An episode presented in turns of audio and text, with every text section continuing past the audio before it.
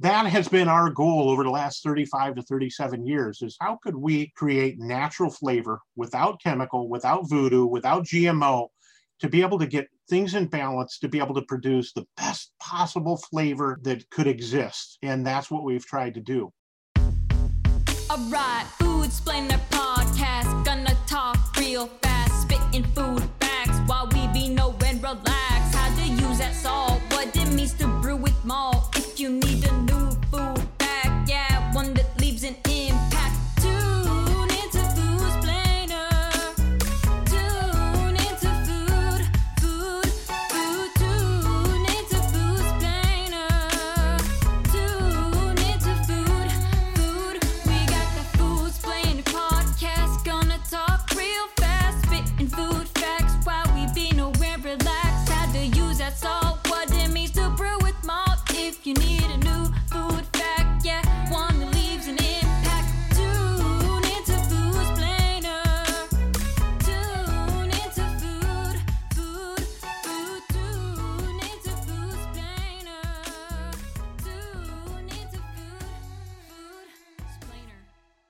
It is my pleasure to introduce to you Farmer Lee Jones, who is a pioneer in the farming industry. And amongst many accomplishments and awards, is the first ever farmer to receive a James Beard Award and is respected by countless personalities near and far. So, Farmer Lee Jones is the co owner of the famous Chef's Garden in Ohio and the co founder of Culinary Vegetable Institute, which is a platform that gives innovative chefs a place to show off their skills and discover industry leading techniques.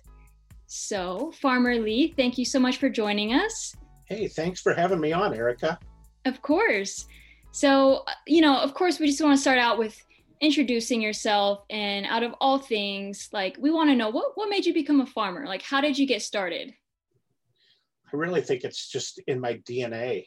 Um, you know, my dad in high school owned his first tractor, and we just ran across an ad where in high school he was advertising for people that wanted their gardens plowed. And he was trying to generate revenue plowing gardens back then. But uh, when I was a week old, I was on a tractor. I have a photo of me on a tractor at a week old. And oh my gosh, you have to you know- send that to me. yeah, I'll do that. Um, you know, pretty much from the time I was like five years old, I knew that all I wanted to do was work with my dad. And, you know, this is an amazing vegetable production area. At one point, this area had over 330 vegetable growers. Wow. European settlers came here, they recognized the amazing microclimate. We're only 2.9 miles inland from Lake Erie, and it's some of the richest sandy loam in the world. And in fact, about 11,000 years ago, the soil that we farm on was part of the lake bottom. And uh, the lake, Lake Erie is the shallowest of all the Great Lakes. Consequently, it's the warmest. And so you'll get breezes off of the lake that'll buffer the real cold temperatures. It might be cold, but it won't be freezing cold, and it allows you to extend that season. Unfortunately, those 330 vegetable growers is down to about uh, six if you count a couple of small roadside stands with Oh a couple of acres. Yeah. What caused that? Well, how much time do you have? Um, All the time know- in the world. you know, I mean, what caused that was if you think about we're located 2.9 miles inland from Lake Erie, about an hour west of Cleveland, an hour east of Toledo, two hours north of Columbus. If your listeners have heard of Cedar Point, it's always on Discovery Channel for highest, tallest, fastest roller coasters in the world. We're about eight miles from there.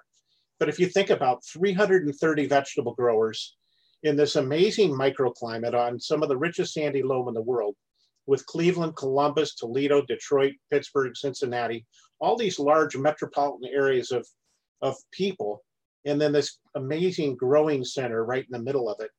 And this is before roads and refrigeration had developed to the point where there was outside competition, where California, Arizona, Florida, Georgia, North Carolina, South Carolina had not become competitors to this region. And so those farmers really did quite well. And uh, as the roads and refrigeration by the mid 40s started to improve, then the outside competition started coming. it's basically the Walmart scenario that we know today, only it happened 60 years ago. So one by one, chain grocery stores move in, Pick and Pay, Kroger, uh, Big Bear in our region, large chain grocery stores that could buy in large scale, big volume, and they could actually buy product cheaper than a lot of family owned grocery stores um, could afford to sell it for. So, one by one, the family owned farms, one by one, the family owned grocery stores were pushed out of business. Um, I would challenge you and every listener go back to your childhood. Think about your hometown. Think about the number of family owned grocery stores that were there when you were a kid that are no longer there today. I'm 59. I can remember about 11 family owned grocery stores that are no longer there. It was taken over by large, massive chain grocery stores.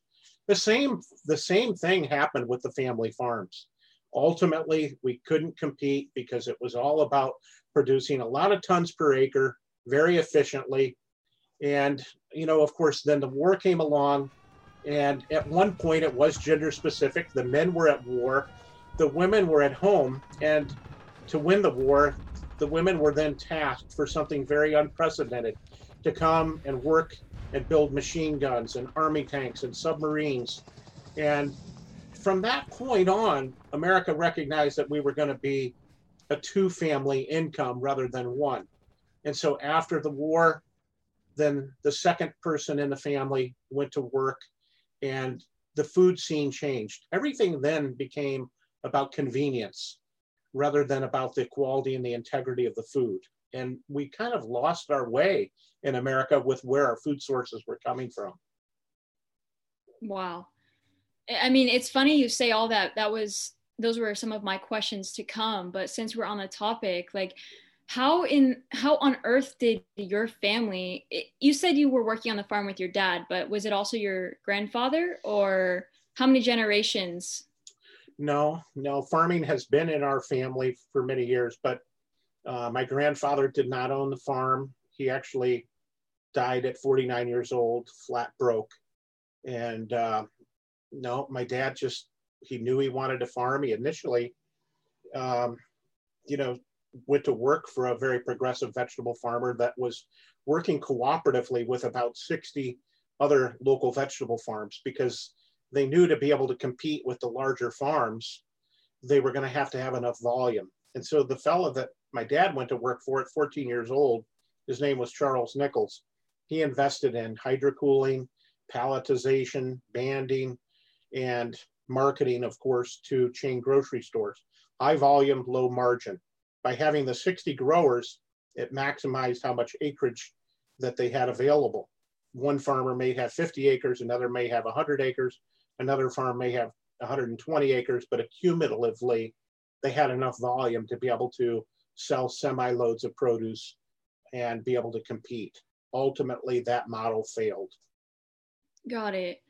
So you had these massive grocery store companies moving in, like Walmart and uh, you know, it was appealing to the average consumer. So how did your farm survive? How did you compete? How did you, how are you one of the six that stayed still? I guess we weren't smart enough to quit. We, you know, my dad ended up working for Mr. Nichols. He bought that farm from Mr. Nichols. And fewer and fewer farms continued to farm. And so my dad continued to increase his acreage. And when I was 15 or 16 years old, my dad was farming about 1,200 acres of fresh market vegetable. And we were shipping every place east of the Mississippi River. High volume, low margin, semi loads, about 10 to 12 semi loads a day. I don't know if the listeners are aware of what interest rates are today. They're around three to three and a half percent. If you're going to buy a house, if you're going to buy a condo, three, three and a half, unprecedentedly low. If you go back into time into the late 70s and early 80s, once again, the economy was all turned upside down and interest rates were unprecedentedly high. And they actually hit 22%. Wow. And my dad got wrapped up in 22% interest with the banks. We had a devastating hailstorm and it completely and totally wiped out the crops and the banks foreclosed on the farm. And I mean, my parents were non drinkers, non smokers, hadn't missed a day at church in 25 years, just poured every everything that they had into this farm blood, sweat, tears, dollars, everything. And at 19 years old, for me, I stood with my mom and my dad, my brother and sister, all of our neighbors, all of our competitors, everybody that was there to celebrate our failure. And they auctioned the entire farm off, one piece of equipment, one tractor at a time, right down to my mother's car. And then the house was auctioned off and everything was gone. And so, you know, we started back at the only way we knew how, which was farmers markets. We got a neighbor to rent us a few acres and we farmed. And, um, you know, I think that if you dig back to a lot of success stories, there's a woman telling a guy what to do. And this was the situation for us. We, we were at the farmers markets. We were going to five different farmers markets in vehicles that were pretty rough condition that maybe didn't even get a bid at the sheriff's sale at my dad's farm. We patched them up enough to go to farmers markets. And I met a European influenced chef. Her name was Iris Bailin. She had trained in Europe over in France and she came back and I met her at the farmer's market and she was looking for products that we had never even heard of. She was looking for products grown in a way that was uh, not not really aligned with the thinking of the times. There was a guy by the name of Earl Butz. His his title was the Secretary of Agriculture to the United States. His message to the American farmers was to get big or get out. Wow. And so here was this lady in a chef's jacket. And you got to understand, Erica, we knew nothing about the culinary world. So here's this lady telling us grow without chemical, grow for the flavor, grow for the, the flavor per mouthful rather than the tons per acre. And she said, and I believe that there will be enough chefs that will support you. That's in the early 80s. Mm. And, you know, I came back and talked to dad about it. And she was one of the things she was looking for was a zucchini the size of your pinky with a zucchini blossom on it. Well, my dad wow. had grown zucchini for years by the truckload, seven to eight inches long, two and a half inches in diameter, 20 pounds in a carton. And you put 140 of those cartons on a pallet and you sold them by the truckload. My dad was an expert zucchini grower.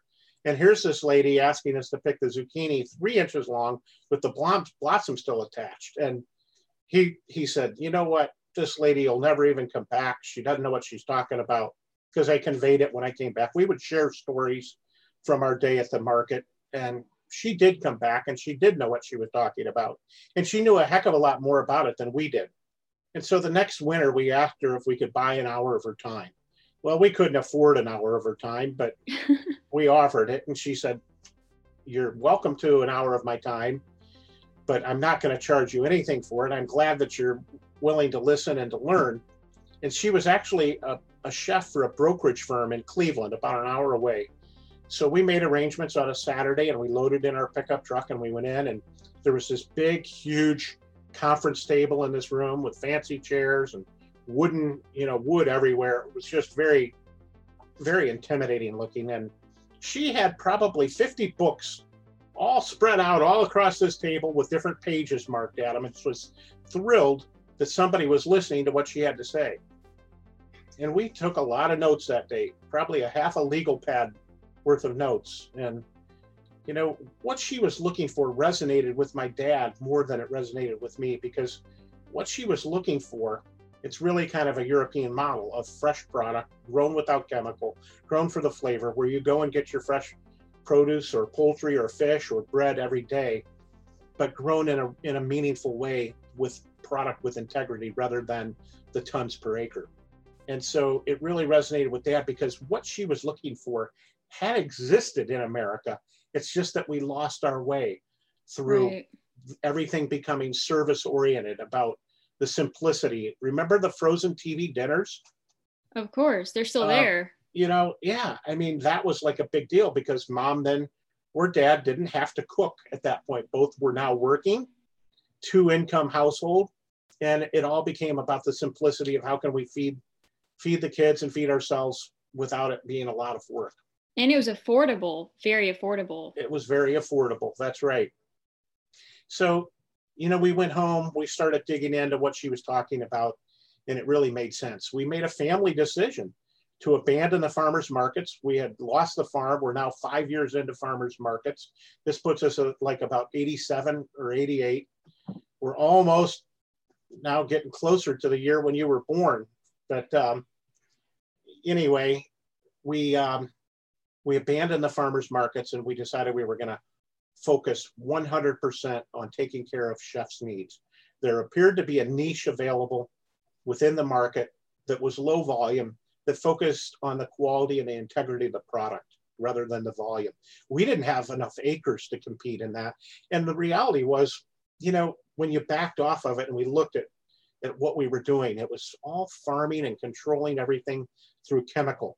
And it really never felt right to us. If you go back to the universities, the universities are financially strapped. Who's giving them the money? Who's making the money? Pharmaceutical companies and chemical companies huge, huge billions of dollars of revenue. Well, they recognize that they can do genetically modified food products and you can spray the field when you plant the field with a genetically modified product that'll withstand the, the chemical and you reduce the cost for the farmers. So they give the grants to the universities. The universities do research that says if you do this, you'll increase your yields.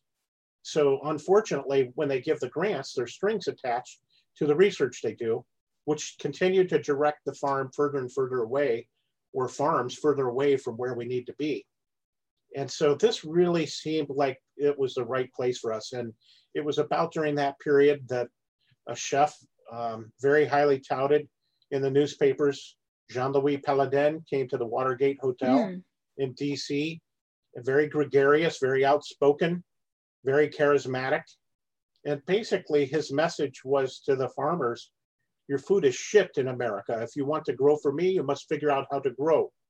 Now, with a much thicker, much deeper accent, and he said it way more beautifully than I can. And of course, at that time, the American agriculture was just skyrocketing. Tons per acre were up. It was one of the few commodity items that America could compete in a global marketplace on. There were no unions. So the prices were low. American farmers produce food. As it relates to our income in the United States, American farmers produce food cheaper than any other country in the world as it relates to our income. Yet we have the highest health care in the world. It's a real conundrum. It is. Yeah. It is. You know, Farmer Lee, you mentioned something that a lot of people see at the grocery store every single day that they go to shop. And you said something about genetically modified organisms. And what is a GMO? Like, why do you go into the grocery store and you have this government stamp that says non GMO, and people think that that is something that they should buy other than a, a product that doesn't have that. What is a GMO and is it good? Is it bad? Should people be scared of it? Just kind of educate our listeners and and nip it in the bud whatever people's ideas of it already are. Genetic modification in itself is not a bad thing. It has the potential to actually, in third world countries, for example, be something that could be very, very good. It could save people. It could actually create a food source because you can genetically modify to withstand dryness. You could genetically modify to withstand other environmental things. So, in itself, genetic modification isn't a bad thing. But the way that it's being currently used is that it's being genetically, seeds are being genetically modified to withstand very harsh chemicals. So it's being used right now in a way that is not safe. When we use it, you a farmer will plant, and it's predominantly in corn, wheat, beans, commodity items. When they plant the fields, they can spray. So you eliminate numbers of times through the field. You reduce the costs. It's all about producing it very, very efficiently to stay in business. So they reduce the costs by spraying and killing everything that's alive other than the genetically modified seed. And that reduces the competition for the fertilizer, for the water. You don't have to uh, mechanically cultivate, and they can ultimately lower the cost. But those chemicals, and it has been proven that they do carry over for a long time. They tried to convince us that once it hit the ground, it was abandoned, that the chemical dissolved at that point. After it killed the plants that were coming up, other than what we planted there, it basically dissolved.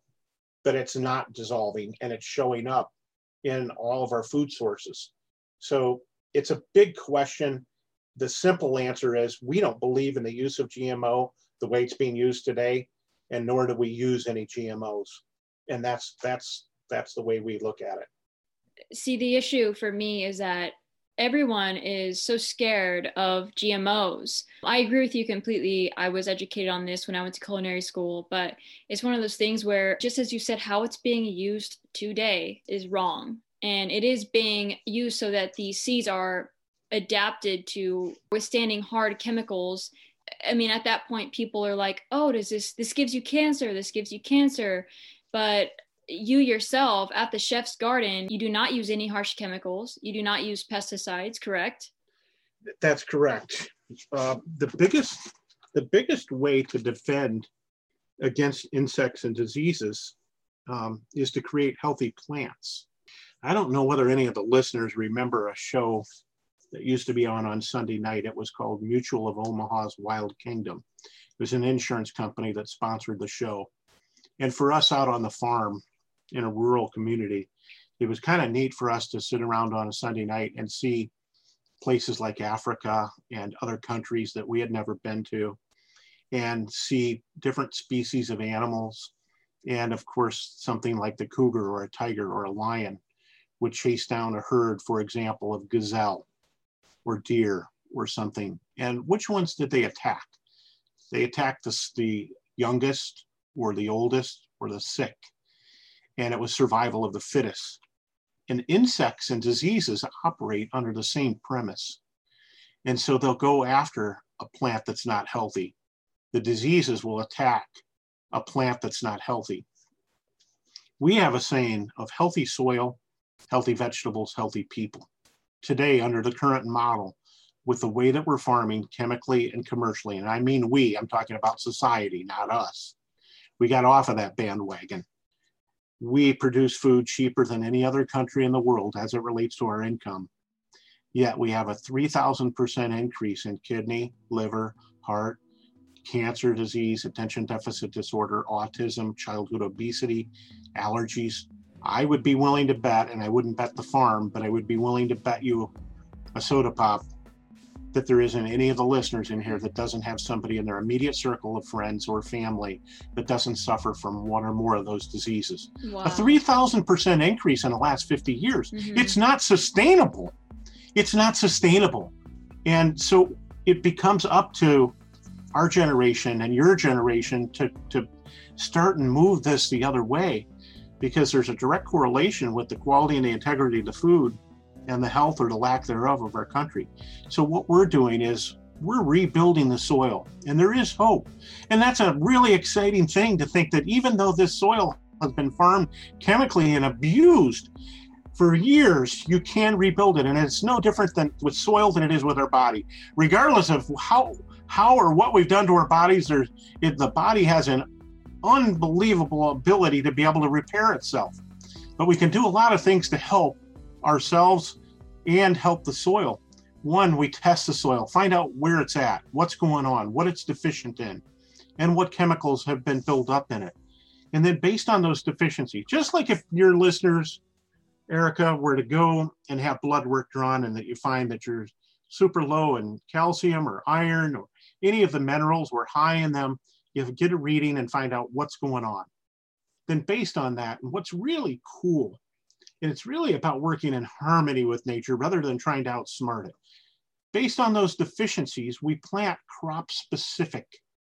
And out of 350 acres, which is not a lot, it may sound like a lot to somebody, but we're surrounded by farms that are farming three to 5,000 acres, some of them wow. 10,000 acres.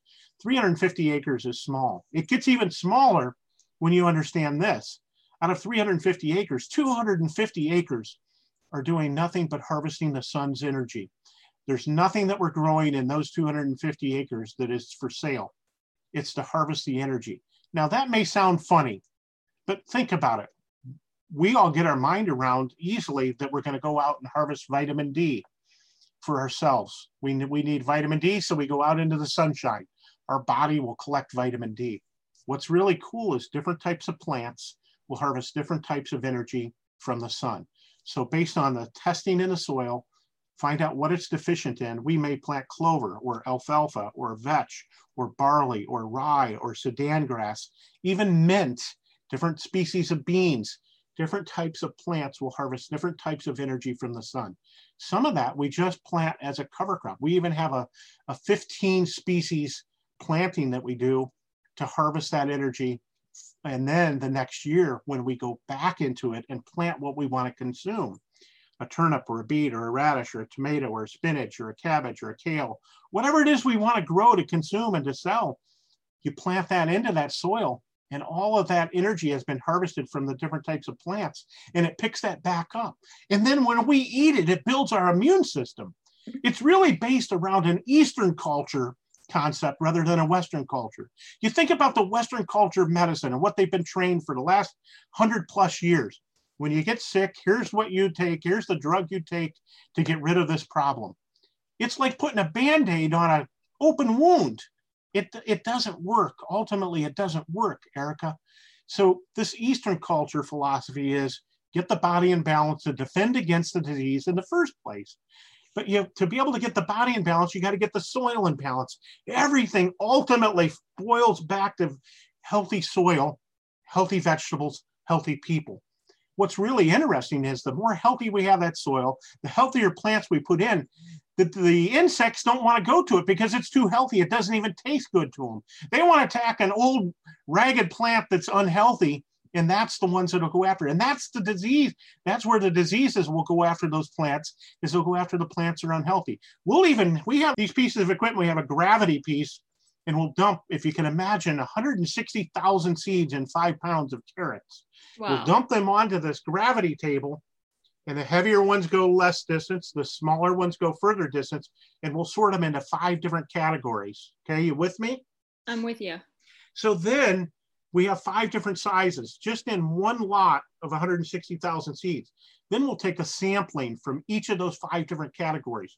It proves out almost 99 times out of 100 that the heavier seed has a healthier endosperm. So we'll take samplings of those seeds, we'll put them in a petri dish, put them in a germination chamber, and test the vigor of that seed.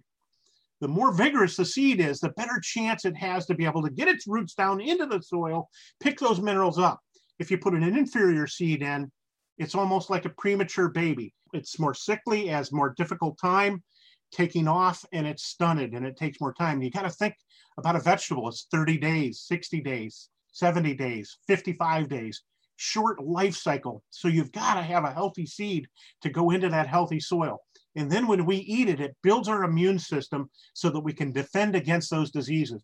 In a core, in a nutshell, it sounds so simple. And yet we've abandoned that principle to produce more tons per acre through trying to farm it through GMO and through chemically controlling the situation. It's our personal belief that God designed a system far superior to anything that you can fake out chemically or synthetically. I'm not trying to cast my beliefs on any of the listeners. It's our personal belief. Working in harmony with nature rather than trying to outsmart it is much better way to go. I'm in shock, honestly, because I never thought about it like that before. Just like us as human beings, the healthier, the stronger our immune system, the least likely we are to be susceptible to getting the flu or the cold. We have COVID and all these things that are just very prevalent right now in this in this day and age and i never thought about it like that i'm sure many other people didn't either that pesticides are only necessary when you have plants and crops and seeds and soil that are not as nutritionally dense as they should be. And and that is something really inspirational i think that th- the listeners can learn from and and maybe make better decisions when they go to the grocery store if they can afford it because to me that's inspiring. It makes complete sense because that's how our bodies are. And to think that to think that these nutritionally dense produce that you know you're producing and the farmers who are doing it right are producing are not only uh, good for the environment but it's good for our body right? So when you're going to the grocery store and you are buying a 49 cent conventionally grown cucumber with a waxy skin versus uh, you know a, a, cucumber from a locally grown farmer or from the chef's garden in ohio the nutritional benefit that that cucumber is providing is vastly different correct it's unbelievable it, you know my dad has been really working on this we lost dad in august um, oh but, i'm sorry yeah we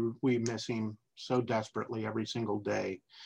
For really the last 15 years, he has really been focused on studying soil. He met a fellow by the name of Dr. Scow, who was an animal veterinarian, and he kept noticing these patterns in occurrences of diseases in livestock. And as he started researching that, he recognized that it was deficiencies in the soil that were creating the, the problems and the diseases in the animals. And He was so fascinated by it, he abandoned working with the livestock completely and totally turned his time and his remaining years into the study of soil. And when you got dad and Dr. Scow together, it was just like, gosh, it'd be like sitting, hearing Daniel Humm and Thomas Keller and Grant Achatz sit and talk food. Wow. And um, it was I just um, yeah no kidding and um, they, my dad learned a lot from him and there was a symbiotic energy that that really existed between dr scow and dad that um, really was amazing but we invested in a laboratory we did without a lot of other things, but my dad was so passionate about really getting a better understanding of what was happening with the soil and what was happening with the vegetables and how they really did compare. Over the last 35 years, we've been focused on working directly with chefs. And the three most important things that chefs have ever told us was flavor was most important, flavor was second most important, and flavor was third most important. it was flavor. Flavor. And so and so that has been our goal over the last 35 to 37 years is how could we create natural flavor without chemical without voodoo without gmo to be able to get things in balance to be able to produce the best possible flavor that could exist? And that's what we've tried to do. But we felt like we had a sneaking suspicion that as we were getting things in balance and creating an environment for the best flavor that the nutritional levels were following right along but we couldn't ever really prove that hypothesis. And so for the last five years, every extra nickel that we've been able to generate has poured into a new facility that's a, a laboratory that has, it has testing equipment in it that any state of the art hospital would have. In many cases, the same for testing blood. And we're testing vegetables, testing the soil, really breaking these down a centrifuge even to break these down into different parts and to be able to understand what's going on. We're moving nutrient and nutrient density levels between three and 600% higher than USDA average.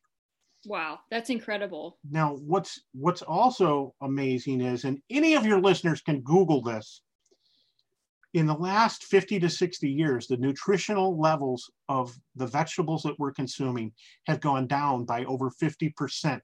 It's a fact. That's not just me talking or rambling. This is a fact. Google it. I challenge you guys to Google about the nutritional levels of vegetables in the last 50 years because of the way we're farming. Now, our yields have gone up significantly, but the nutrient levels have gone down significantly too in the last 50 years, they've gone down by over 50%. It's pretty scary. So to move these levels up to three to 600 times higher than the USDA average is really significant in us being able to defend against these diseases that occur. The healthier the soil, the healthier the vegetable, the healthier we are. It's so common sense. It's like, wow, I could have had a V8, you know? So, so Farmer Lee, what do you say to the average consumer, the lower class, the middle class, the people who make up the majority of the population? What do you say to them when you know they have a grocery store? Let's say they're in a food desert. Let's say they're food insecure, or let's say they're they you know they have it good they're in the middle class or the upper middle class and they have a grocery store right down the street from them and they have a few kids and a husband or a wife and all they can do is afford the week's meals in commodity vegetables. What do you what is the solution for this? This is the ultimate problem. The only thing accessible and affordable to the majority of the population's income these families can only afford commodity based produce. And people like you and other local farmers who need the support, who are continuing to be pushed out and driven out by large monster companies like Monsanto and imported vegetables from all over the world. How in the world can we help these families to get the vegetables that they need to be buying how can we help these families to get the vegetables that are not only affordable but nutritionally dense and actually worth the vegetable intake? Well i always say that where there's a will there's a way. And identifying what the problem is and identifying you know how you can change that. Look there's some folks that are struggling with things that i can't even pretend to understand. And for me to sit here and to say to somebody that's got a, a, financial crisis or some sort of a crisis that I've got the answers for them doesn't seem like I'm really in their shoes. And so I would never want to pretend that I can understand some of the the pains and some of the struggles that they've been through. We've been broke before, we've been without, but we always ate good no matter what. I guess you know, I can I can think of solutions that might work for segments of this group. I don't know but it would be foolish for me to sit here and think that I would have the answers for everybody's problems out there because uh, I empathize, I sympathize with it, and I and I pray for those folks that don't have a meal or don't know where they're getting that next meal. Um, if they can do a garden, I think that it's one of the absolute best things that you can do is to be able to produce some of your own food, even in small areas. It is unbelievable what you can produce in a small space. Um, there's a lot of information, free information that's available. If you can grow anything of your own and start and rebuild that soil that you're going to try and grow in, that is a solution. I had a friend that lived in New York City for the last 25 years, him and his wife. And it was interesting to me, and I guess I would maybe say that this was could be potentially a way. But what they would do is that the groceries in New York City a lot of times were pretty high priced. They didn't even own a car because the parking was the parking alone was expensive, much less the cost of the car. Once a month, they would rent a car. Now, it could be that potentially a group of families could come together and pool together. But if you think about when the very best value is, is when something is in season. I am super, super critical that we should eat and allow Mother Nature to dictate what we eat. I've heard chefs before say, I don't know what I'm going to put on the menu yet. The very best question that I've always had is a chef calls and says, Farmer, what am I going to put on my menu next week? That's great because you're really listening to what Mother Nature has to offer. And I guess how I circle that back to these families, if you can, what, what this chef and his wife would do would rent the car and they would go to a remote area and they would buy all of their their grocery needs for the month the toiletries and the cleaning goods and and food and then bring those back. And they've saved so much more than just the rent on the car for the day because you could rent a car for like 39 bucks. But in the middle of the seasons if you can get out to a rural community and be able to buy things in peak season. If you can visualize this and i don't know who your listeners are but for us on Sundays, we tend to, that's kind of our day of rest out in the country. We try not to work on Sunday. We work hard Monday through Saturday, and by, on Sunday, we try and rest. So sometimes on Sunday afternoon, we'll take what we call a country ride. We get in a car and we ride out into the country. And here's if you can visualize there's a picnic table, and it's got six or eight quarts of tomatoes. Now, I'm not talking about just a quart, I'm talking about a quart heaping that if you bump the quart, the tomatoes are going to fall off of the quart. And there's a can out there that says self serve. And they're a dollar and a half a quart. Okay. and you bite into that tomato and the juice is running down your chin and it makes it takes you back to a tomato that you had when you were a kid. It's got flavor. Wow.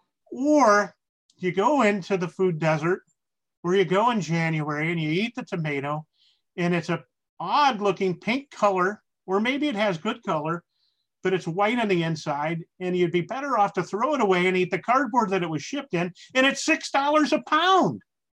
So yep.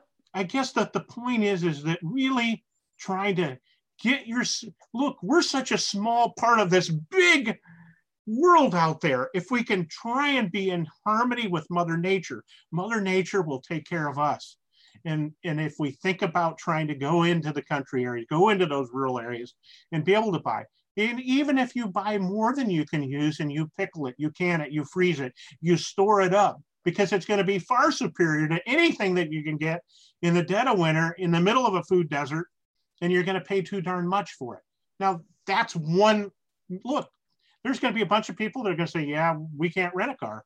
We can't do that. We don't have. I don't know. I don't have all the answers.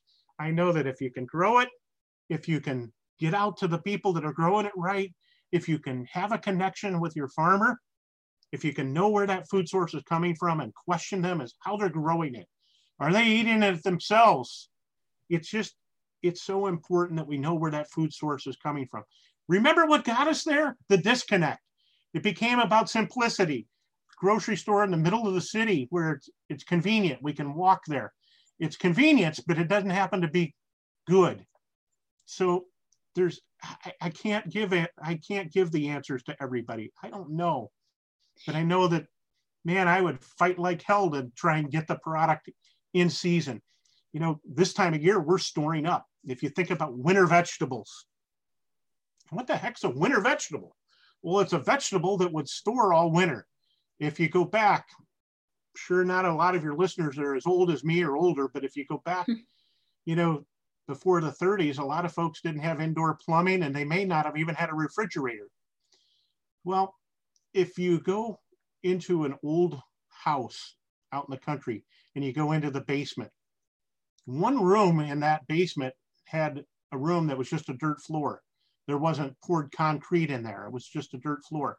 Well, that was the winter storage room because anybody knew that if you went 56 inches deep into the ground, you stayed 56 degrees year round, winter or summer. And so it was like refrigeration before refrigeration. So you could put vegetables in there and they would store and you could eat out of them all winter long. Was that cold enough? It's cold enough for a lot of things. It is. Yeah. Um, you go back even further before we were building houses. The Native Americans knew this and you could dig holes in the ground and go 56 inches deep. You, you bury the, the vegetables or whatever you could in the fall and then cover that with leaves and straw and soil. And during the winter, you open those holes back up, you get the vegetables out. They're not frozen, they're not rotten, and you can consume, and it would sustain you through the winter until the spring came. Anything that we can capture at its peak. Look, I'm not trying to promote cheap, but when something's in peak season, it's usually at its best flavor and it's at its lowest price because when it's more available, when we're harvesting, the biggest cost to a farmer is the labor, the labor to get it picked. And so when it's plentiful, it picks more cheap, more cheaply. It's more, that doesn't sound right, but it's more efficient to be able to pick it when there's a lot of cucumbers on the row. When there's only right. a few, then it costs more. So, or, or beans or beets or pickles or anything. When it's more abundant, it picks more efficiently and that, that pricing flows through and the price is lower when the quality is the highest. It's unlike anything else. That's why the produce business is so tough, Erica. If, if you decide you're going to pay $150,000 for a car, you know you're going to pretty much get a darn good car. If you got $15,000 to spend on a car, you know what you're going to get. Right. It's so different you know, in the agricultural world. When it's the most abundant, it's the most available and the, and uh, the price is the lowest. And when it's the least available, it's it's of course higher. So and lower quality. Doesn't that kind of show you that Mother Nature really does speak for itself? I mean, I mean, you talked about these overflowing quarts of tomatoes that were just mouth watering and salty and and and just full of umami and you can't explain the flavor. I mean it just goes to show you that you you go to the grocery store and you buy an heirloom tomato that might be 4.99 per pound and it is delicious and like I said, you can't describe the flavor versus Roma, cherry, beefsteak tomatoes that you buy year round. And, and people, I think people are actually used to the fact that tomatoes are kind of flavorless. They're hard, they're not ripe and tender. I mean, I hear it all the time. Oh, I don't like tomatoes. I don't like tomatoes. They're crunchy. They don't have flavor. And it's like, they're not in season. Like, do you understand that? And people just don't have the education. That's the sad part. Well, I think that it's that we're, look, I think that people are extremely smart and we've got more information available at our fingertips than ever before. I think that it's really about being out of touch. We're just one individual in a great big world. Mother Nature, it knows. It comes, you know, COVID is here. We have lots of tragedies, but the sun comes up every morning and the sun sets every night, and the grass grows and the plants grow, and Mother Nature keeps on churning. And we're just a small part of this. And I think that there's a lot of factors that have allowed us to become kind of deaf. We're so used to technology at our fingertips that we forget about the bigger picture of Mother Nature. And being in tune, I don't know if you've ever experienced this, but if you're really in tune with your body, it'll actually tell you that you need something. And I don't know if you've ever had a craving for a beet or a Swiss chard or a spinach or a kale. Have you had that experience before, Erica? I definitely I have experienced that. We have such a fast-paced world and a fast-paced life and we are on the go so often that we don't slow down enough to really listen to our bodies.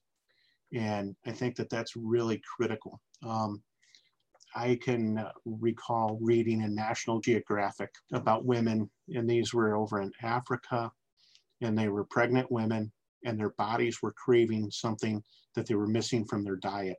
And they were actually eating the dirt.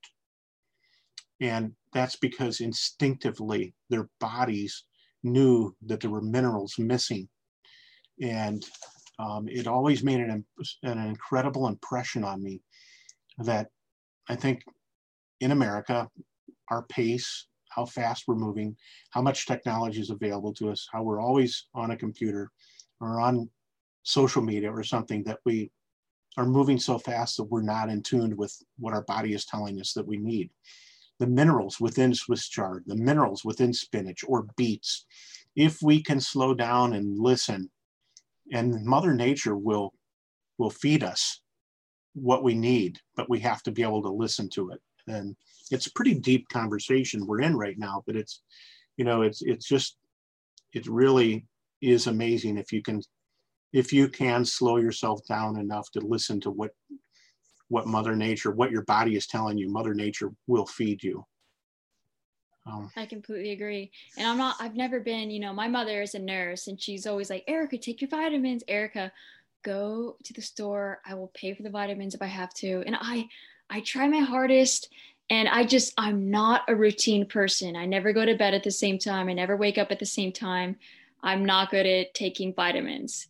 And so my body does rely on what I feed it. And so I think that goes with a lot of people. There are a lot of people who do take daily vitamins, and maybe you don't get those cravings because you have your daily dose of what you need. But it's interesting when you're so in tune with your body and what it's telling you and what it needs like you said it just you know exactly when you get those cravings you know exactly what your body's telling you it needs. So i do find that really interesting and glad that you shared that perspective with us.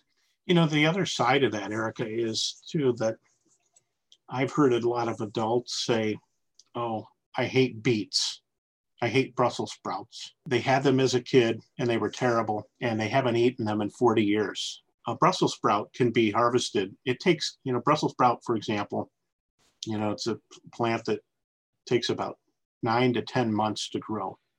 You can physically harvest those Brussels sprouts earlier than we harvest them. But an interesting phenomenon happens after frost. The colder temperatures will spike the natural sugars.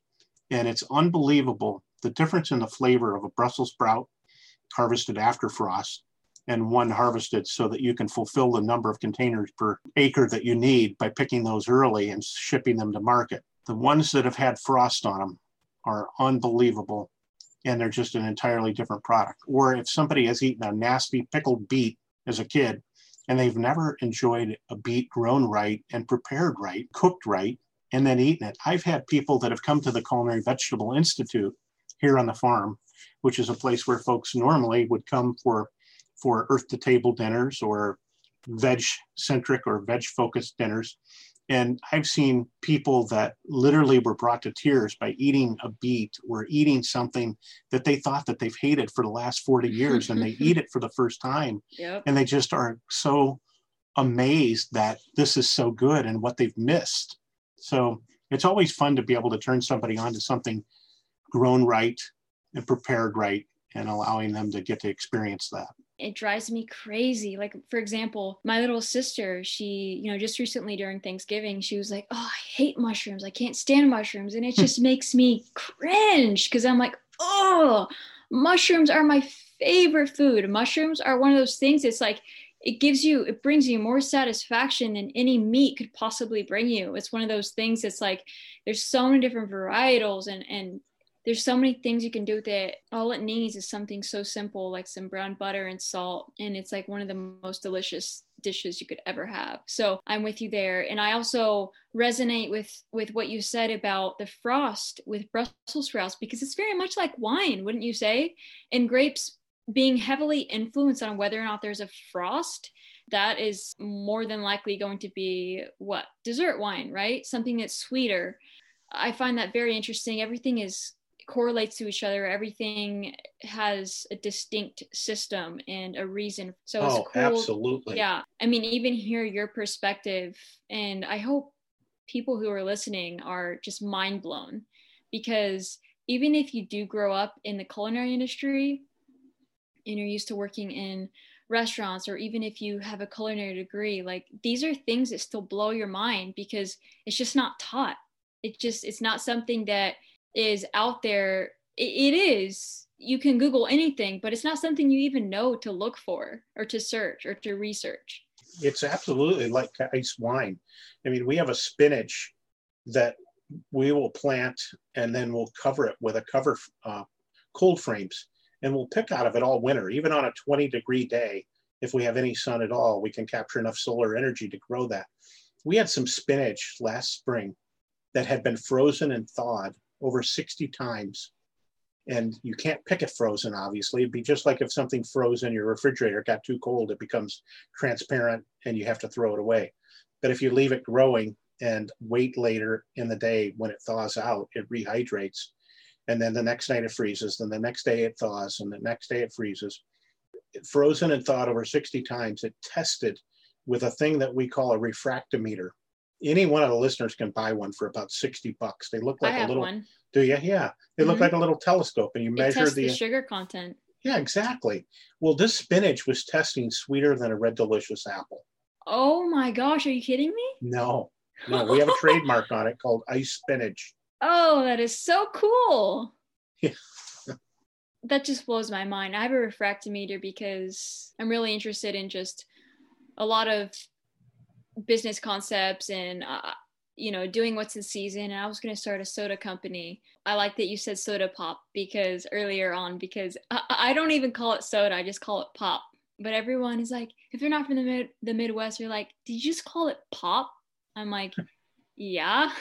And so now i'm like all right i should say soda at least i'll say soda before pop. So you know I, I wanted to make fresh fresh um, juiced soda pop that had only natural sugars but was carbonated because as i said I, I, personally i my body does not take artificial sugar as well. And right. so when i drink pop soda pop and i if it's like a pepsi or coke or whatever it is i'm serious. My body does not take it well. And so it just tells me okay, this isn't natural. Okay, my body doesn't like this. Our right. bodies speak to us, right, Absolutely. Jones? Our bodies Absolutely. tell us exactly what uh, natural, what is good, what we need, what we shouldn't have.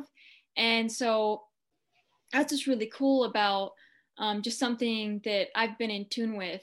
And so um, when I did want to create that uh, pop company, I had a refractometer to test the natural sugars in, sh- in fruit, and the fructose was naturally high. Yeah. yeah. And so that's what's so cool. And, and ve- spinach is a vegetable, and and so that is so cool that it had a, the sugar content of a red delicious apple. So cool. Well, it's uh, we actually, you know, our team uses the refractometers, and uh, for example, like with English peas, we use the refractometer to tell us when to pick it. We test it; it's still not the number's not high enough. We go back and test it the next day, and then when we get between a, a 14 and a 16, we know that we're about peaked, and it's going to start and go the other way and we'll harvest those at that highest level. And then we'll take and plunge them into ice water to shock them and to stop it from turning to starch. And Are you kidding me? No, no. Oh my goodness. I did not realize you were doing such a scientific. Yeah, same with carrots, the same with the beets.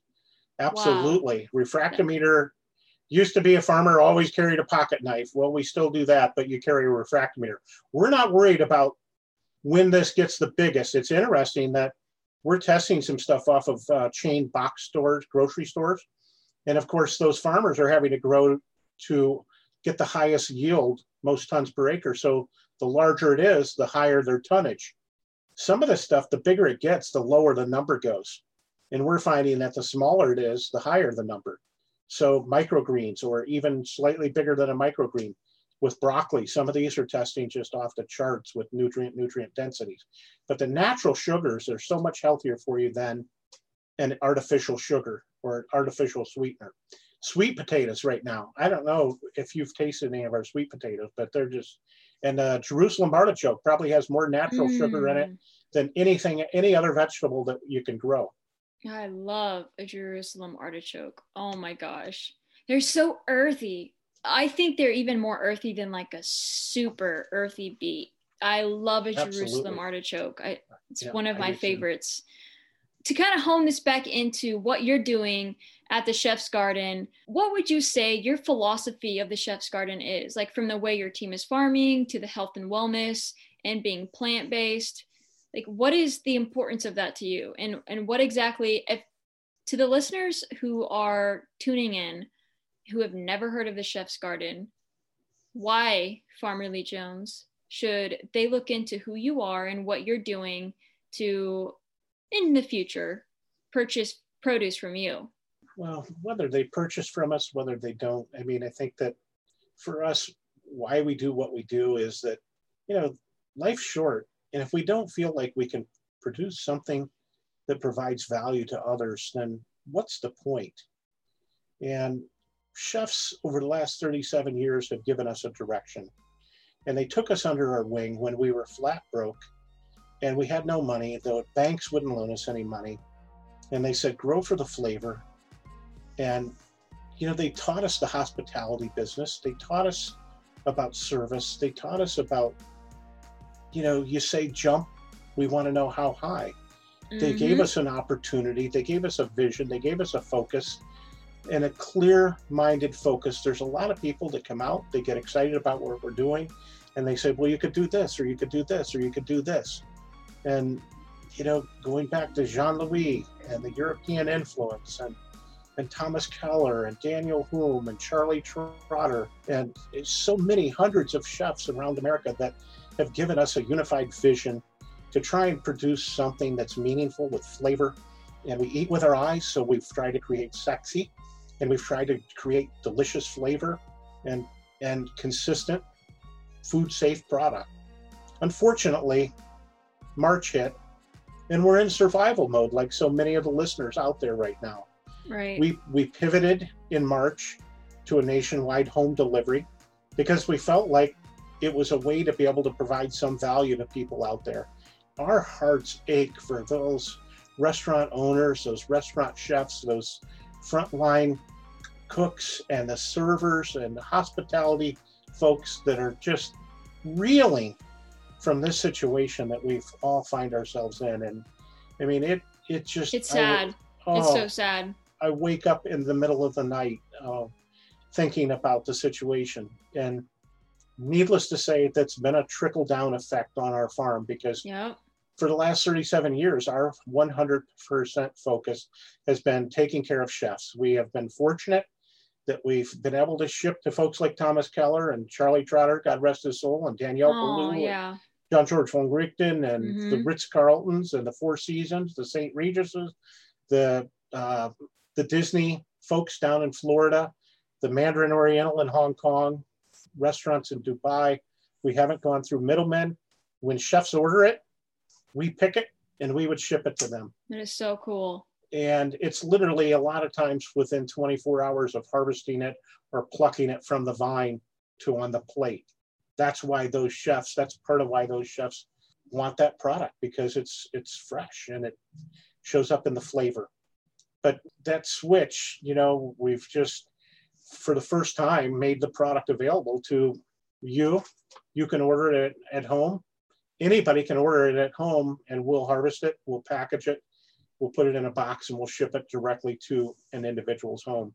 So, like many times, Farmer Lee, you have adapted to what Mother Nature and the earth and all of the people on it, you've adapted to what we've brought to you, right? So, this pandemic is the new thing, and you cater to just chefs, like, and not just chefs, but elite chefs, chefs who don't just put a million dishes on their multiple page menus, which by the way, I cannot stand. Like, oh my gosh, it makes no sense when you go to a restaurant and you're flipping through the menu and you're like 50 dishes here, which that scares me, by the way. But, but, you know, restaurants who actually take the time to source seasonable vegetables and and cater them their menu to what's in season that's that's a beautiful thing and that's what is being a chef. That is what is being a culinary trained professional. And so I have all of the heart in the world for what you do and what you've provided for the world's top chefs. And, you know, it's sad, but at the same time, I'm actually. I'm happy. I want to look at the bright side of things. I do. I think we all should. I think that it, it's hard on us to just dwell on what's happening, and and I'm happy that the consumer, the person right now who's listening, who's not in the food industry, has the ability to go online to chefs-garden.com and go to home delivery and see what packages Farmer Lee Jones has available to you. And like you said, they ship directly to your door. You don't have to go to the grocery store and be afraid of wearing your mask and, you know, touching whatever could be polluted with COVID. You just go and you order online and it's shipped to your door and you can make whatever it is that is shipped to you. But Farmer Lee Jones, what do you tell the consumer that this is completely new to and maybe you ship something they have no clue how to make? Let's say they've never seen a certain type of squash or a varietal potato or microgreens or whatever it is. What do you say to them that they don't know how to use it? Well, several different things. I mean, there's millions of cookbooks out there uh, that do a great job, but Googling certainly can help. Uh, we also have a great chef at the Culinary Vegetable Institute, Chef Jamie Simpson, and he's making videos and making recipes, just chucking them out as, as fast as he can. And we actually built a special website. You can go to chefs-garden.com and then go to home delivery or Farmer Jones Farm and we're loading those videos right on that site. And you can pull those up and it's not that we're trying to tell you how to cook but it might inspire you to see how a vegetable is being cooked and then add your own flair to it and have fun. Cooking's fun. Have fun. It's the thing that we do three times a day every day. Might as well have fun at it. But i think that you know that the idea is is that we can eat something that's good for us but it can also be good to eat as well and so we really try and be very mindful of the mixes that we put in the boxes to make sure that we are putting healthy combinations there. Um, we believe that food as medicine, we actually even have a trademark on pharmacy, F A R M A C Y. Oh, that's cool. uh, that really is kind of the future as we become a plant based, plant forward future. And it is inevitable for the environment that we become plant centric and plant focused, plant forward. it's really inevitable uh, that we move that direction. Look, I'm a meat eater as well. I'm not sitting here saying that I'm going to stop eating my meat, but it is going to mean smaller portions of meat or poultry or fish, and it is going to mean larger portions of plant based. Uh, Ferran Adria visited the farm from El Bulli. So cool. When with was Charlie that? with Charlie Trotter. It's been a good 10 years ago now. So cool. And they flew in and uh, they toured the farm. And Charlie flew some of his staff in the night before. And some of our Cleveland chefs even came in and helped.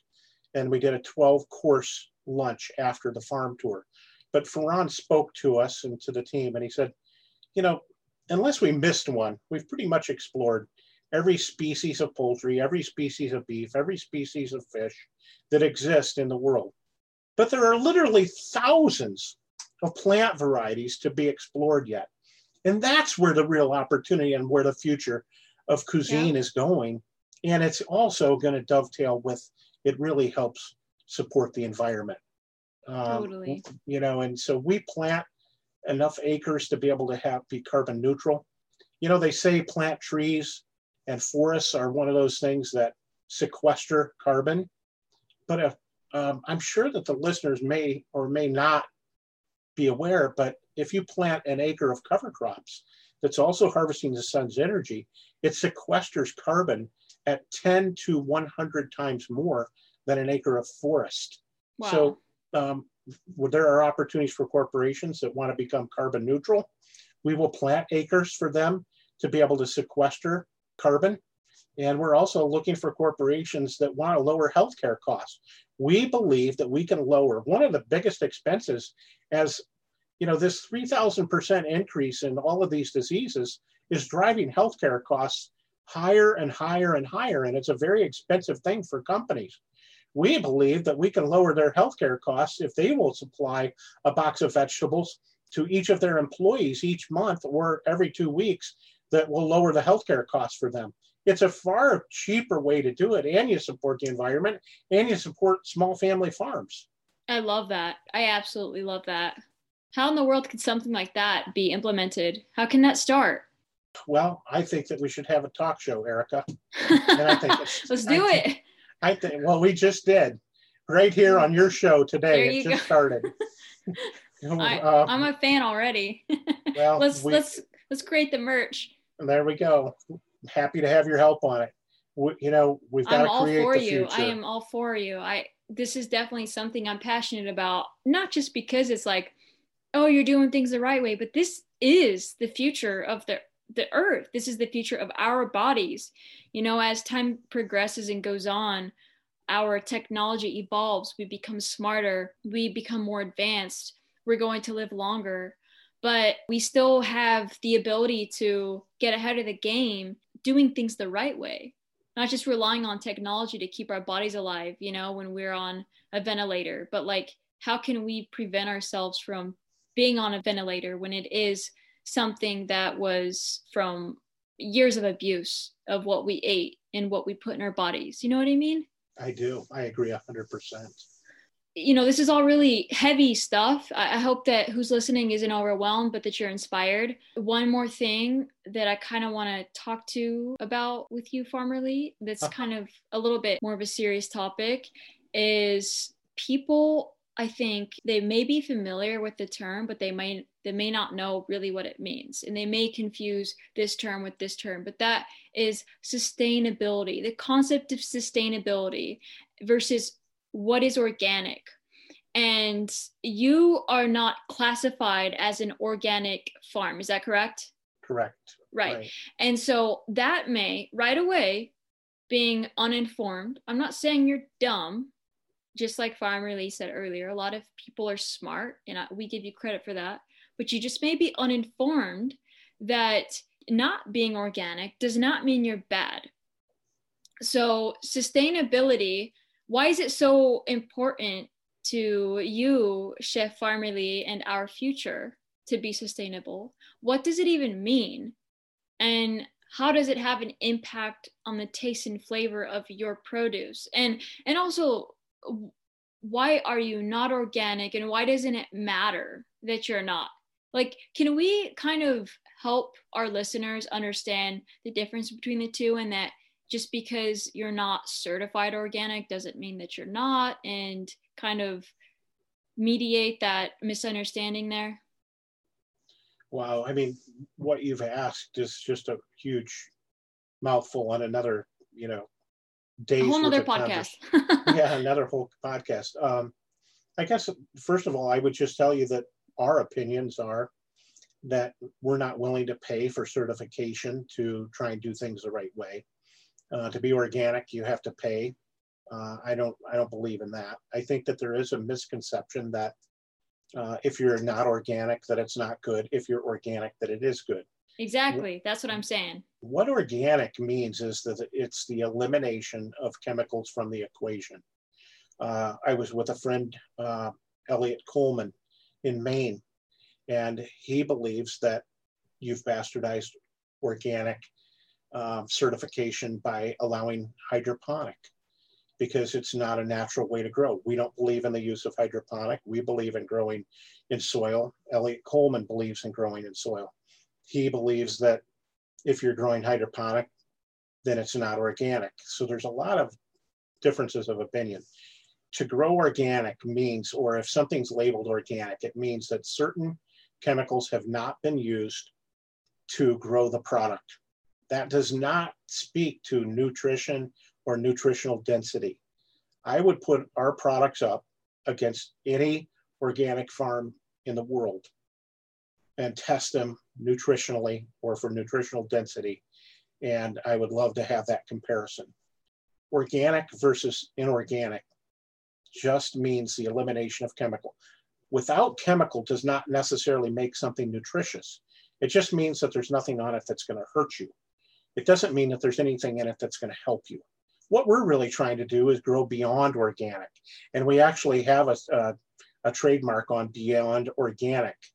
And that's to take the concepts that are used for organic to, to grow products healthy in a healthy soil, healthy vegetables, healthy people, to grow them in a healthy way but also to be able to provide nutrition and nutritional density in that product. Uh, sustainable is kind of a, a, word, it's a buzzword. If we think about it and break it down, sustain, it means to sustain. It means right. that you're going to put food in your body to sustain you to tomorrow or to the next day. Okay, the better inputs we put in, the longer we sustain. Sustain is kind of one of those buzzwords that's now become sort of yesterday's news we don't want to just sustain. We want to be regenerative. It used to be in the farming world that the, the thing was what a farmer wanted to leave his land in better condition for future generations than the last.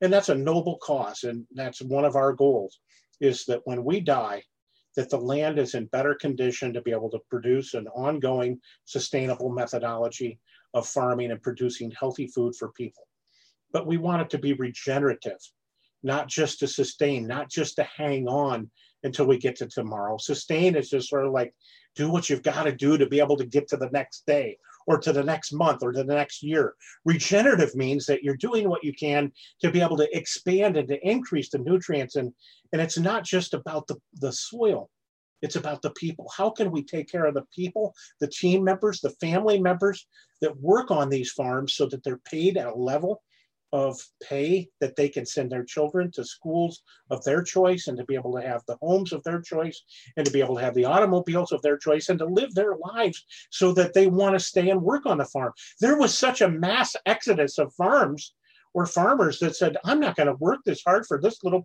pay. The farmers could go out into the other world and get a, a job that paid them far more what they were worth than if they stayed and worked on the farm because it was a lot of it is it's a lot of hard long hours for a low pay.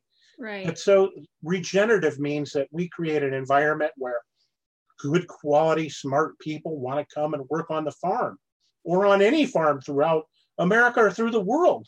So it has to be regenerative. It's what can we do to be able to create a full circle situation that's good for the land it's good for the people it's good for the environment. And really in a nutshell that's our goal is what can we do to be able to help the environment? What can we do to help the people? And what can we do to take care of the land and regen- be regenerative about it rather than just sustainable, rather than just to hang on. We can create something that can blossom and mature and to grow and to be here for future generations to come beyond when we can even imagine. I love it. And that that just definitely speaks to the true testament of who you are and what you believe in and what you're trying to do to change the future. And hey, I commend you. So you're doing a fantastic job. And I hope that more and more people become familiar with, you know, it's not just about Farmer Lee Jones. It's not just about this person or that person. Wouldn't you agree that it's about the community of of multiple people who are doing the right thing? Absolutely. Absolutely. Right. We vote with our dollars, we vote with the choices we make, we vote by who we support. And you might think it doesn't make a difference, and it really does. You know, get to a farmer's market, grow your own, buy from, you know, somebody that you know where that connection is and that they're trying to do things the right way. Exactly. Uh, this is a tough year. It's a tough year for all the listeners. It's a tough year for everybody out there. And it's not going to be done at the end of the year. It's going to be another tough year. And we haven't even seen the worst of it yet. The financial issues, the psychological issues, the depression, the alcoholism, a lot of things are going to come with this, and we've got to fight our way through it. I there agree. is hope. There's going to be light at the end of the tunnel stay focused on the things that are the most important and support those things that are the most important. It is a community, and we will, the only way we will get through this is working together on unified visions. Amen to that. I totally, I'm for you there. And, you know, I'm going to be a little bit of a, a devil's advocate here. Okay. I'm going to ask you a question that I think a lot of people are going to be wondering. So, Farmer Lee, you are offering a direct to consumer produce, like a box of produce. It's going to be shipped to the doorstep and people don't have to worry about going to the grocery store. But don't you think people are wondering like does that defeat the purpose of sustainability farming? Sustainable farming? Well, I love that question. You know, if you think about a traditional distribution system, product that's coming out of Mexico or a third world country where labor is paid a dollar and a half to two dollars a day, to harvest the product. It's cheaper for them to ship it um, from some place like that than it is to pay the labor here. Um, we choose to, to be able to pay our team members a fair wage and provide health care and uh, sick days and vacation days and personal days and bonus opportunities and to try and create a regenerative situation we have a thousand years of um, experience on the Chef's Garden farm team. That's not a thousand years of experience at another farm. That's a thousand years here on this farm. And that's because we want to take care of them and keep them here because they're valuable. But if we talk about a traditional distribution system where products coming out of Mexico, then it goes into a warehouse in California, and then it's packed and sorted and, and sized and boxed and then it's shipped, let's say, back to New York, New Jersey, Buffalo, Philadelphia, any place, any major city. And then it sits in a warehouse until a grocery store orders it. And then it goes to that grocery store. And in the minimum situation, you're looking at 10 days, more like two weeks before the uh, individual consumer receives that product. You think about the travel, the distribution, the refrigeration of all of that product, and it takes two weeks for it to get there, let alone the nutrient. Every day that a product's harvested, it loses part of its nutritional right. value. But you look about the carbon footprint of that, it's so much more than call us, put an order in on the farm. We harvest it here in America, in Ohio, and we ship it direct. We do what we call planting cover crops to be able to neutralize our carbon footprint by planting cover crops to be able to offset. It's I had a chef that was in upstate New York. I was invited to go speak at the Culinary Institute of America. Cool, great, Hyde Park. Gr- great, yep. And I love that trip along the uh, the river there. I got on a train at Grand Central Station and rode up the river, and I got off and uh, had a chef friend that had been buying from me. He'd been on the farm, had brought several of his culinary team here each year. And his boss said, You're no longer going to be able to buy from Chef's Garden. You're going to buy everything local from here on out. Well, the chef kind of blew him out for several months. And the manager came in and sat down with him and said, Look, I'm going to fire you if you keep buying from these guys. I want you to buy everything from the local guy from here on out. We're going to support local. So I was on my way up and I got off the train a couple stops early and uh, stopped to see my friend. And uh, I told him, I said, you know, I'm, I'm really curious. I want to go in your cooler and take a look and see all this local stuff. He said, yep, everything now is coming from my local purveyor. Well, I had a, uh, I carry a little spiral notepad in my pocket and a pen, and I went in and the beans were from Peru. The, Are you serious? Yeah, the asparagus was from, I believe, uh, Ecuador somewhere.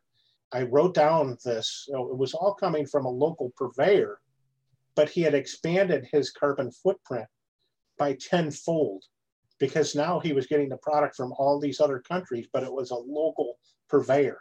So there's this whole misnomer about local in many cases, unless you know the person. And I keep saying this, I've said it several times in our podcast know the producer. I think that there's an argument to be had. And we did the math on it, and we actually were a lower carbon footprint for him. And we're 560 miles from him, from our farm to the, his back door.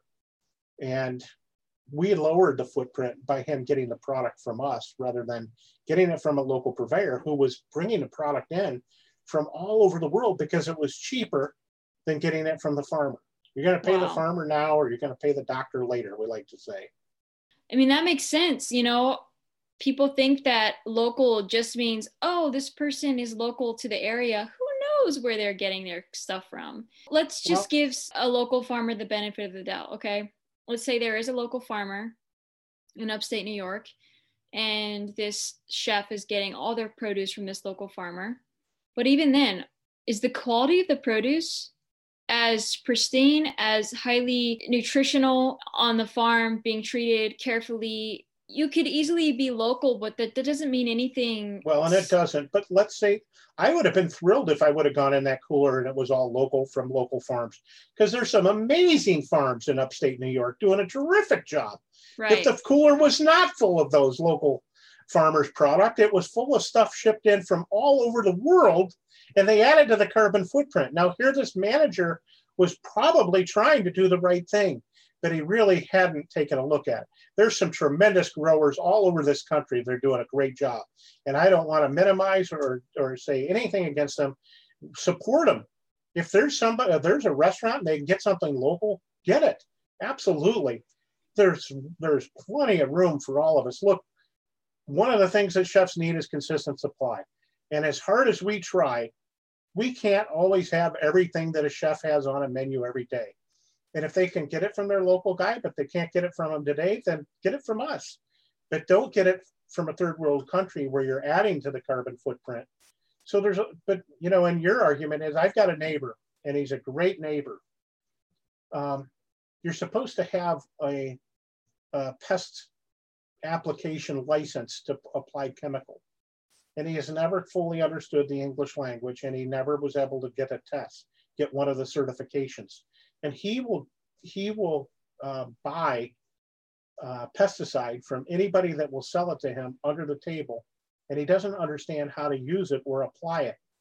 Now, as good of a neighbor as he is, I wouldn't feed his apples to my horses because I'm concerned with the application. Now, it's local.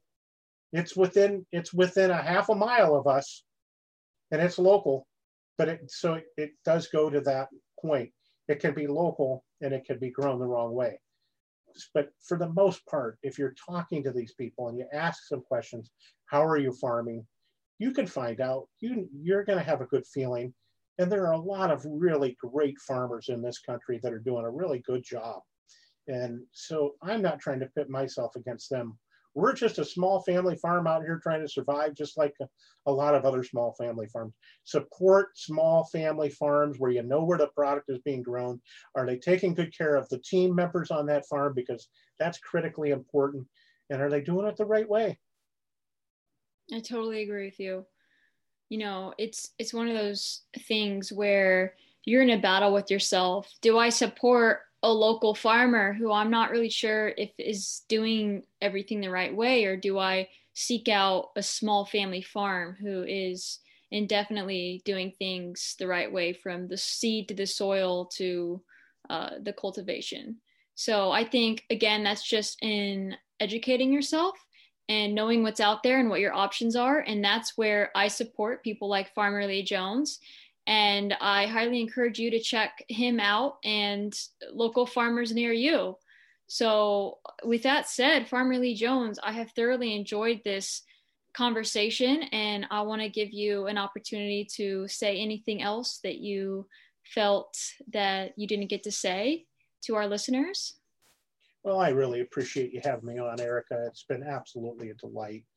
Um, you know, I got to work with my father for 50 years, and um, really a just a great, great blessing. And uh, you know, this Thanksgiving was difficult because it's the first time in my lifetime that I didn't sit down and give thanks with my father for all the blessings of getting to work together. They certainly haven't been all financial, but getting to work together as a family is beyond belief. The mm-hmm. joy that we've shared from that.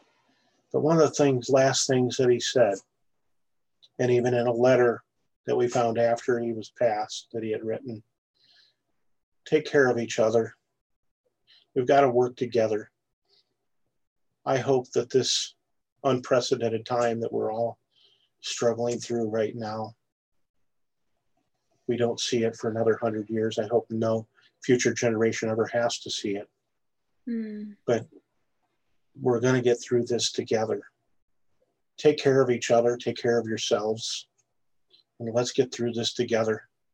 Um, thank you so much for the opportunity. If you want to follow me on Instagram, Farmer Lee Jones, on Facebook, Farmer Lee Jones. And um, we'd love to send you some fresh, healthy vegetables to your home.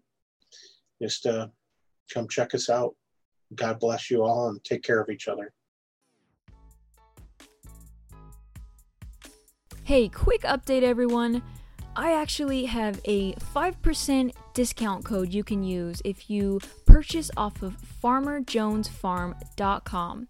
If you use my name, Erika Carsella, that's spelled E R I K A C A R S E L L A, you can get 5% off of your entire order anytime you purchase. To get a quick recap on this episode, or to read a little bit of my quirky writing. I also wrote a special blog for Farmer Lee because I adore him so much. You can also go to foodsplainer.com and check out that blog. It's called Pay the Farmer Now or Pay the Doctor Later. The blog is also in the show notes.